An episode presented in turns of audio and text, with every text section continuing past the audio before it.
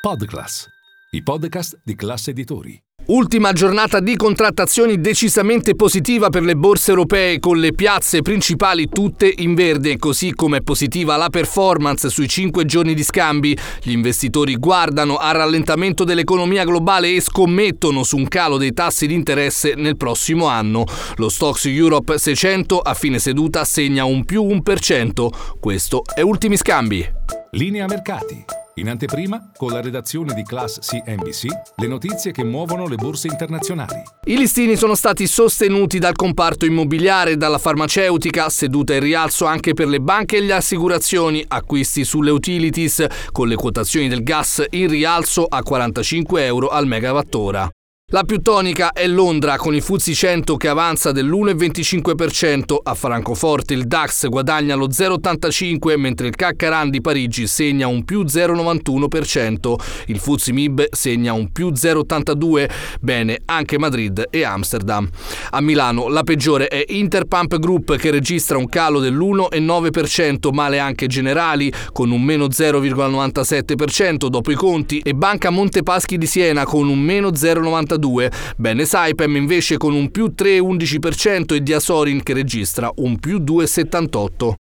Altri casi di giornata si segnala Enel in vista del Capital Market Day del 22 novembre. Morgan Stanley, in un report datato 16 novembre ma diffuso solamente oggi, promuove il colosso energetico guidato da Flavio Cattaneo da underweight a equal weight e alza il target price da 5,3 a 7 euro, il 12% sopra la quotazione attuale in borsa.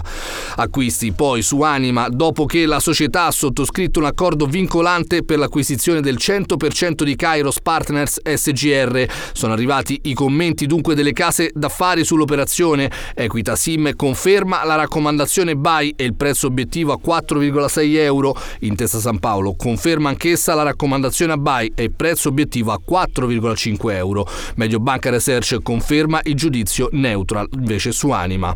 Sul fronte dei titoli di Stato si registra un deciso calo dei tassi. Lo spread tra BTP e Bund scende a 176 punti nel giorno in cui arriva l'agenzia di rating Moody's che aggiornerà il giudizio sul debito italiano.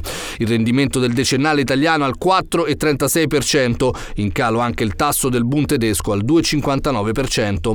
Sul fronte macro è uscito il dato sull'inflazione eurozona di ottobre e dunque i prezzi al consumo segnano un più 2,9% su base annuale al di sotto del 4,3% del mese precedente.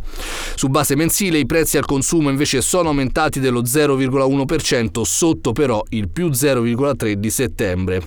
Fronte BCE sono arrivate da Francoforte poi le dichiarazioni del presidente della Bundesbank Joachim Nagel. I tassi di interesse devono rimanere elevati per un periodo sufficiente, quindi la BCE non li taglierà a breve. Così come è impossibile, dice Nagel, prevedere esattamente quanto a lungo sarà saranno eh, alti nel periodo, dunque allo stesso modo è altamente improbabile che terminerà presto questo periodo, ha detto Nagel.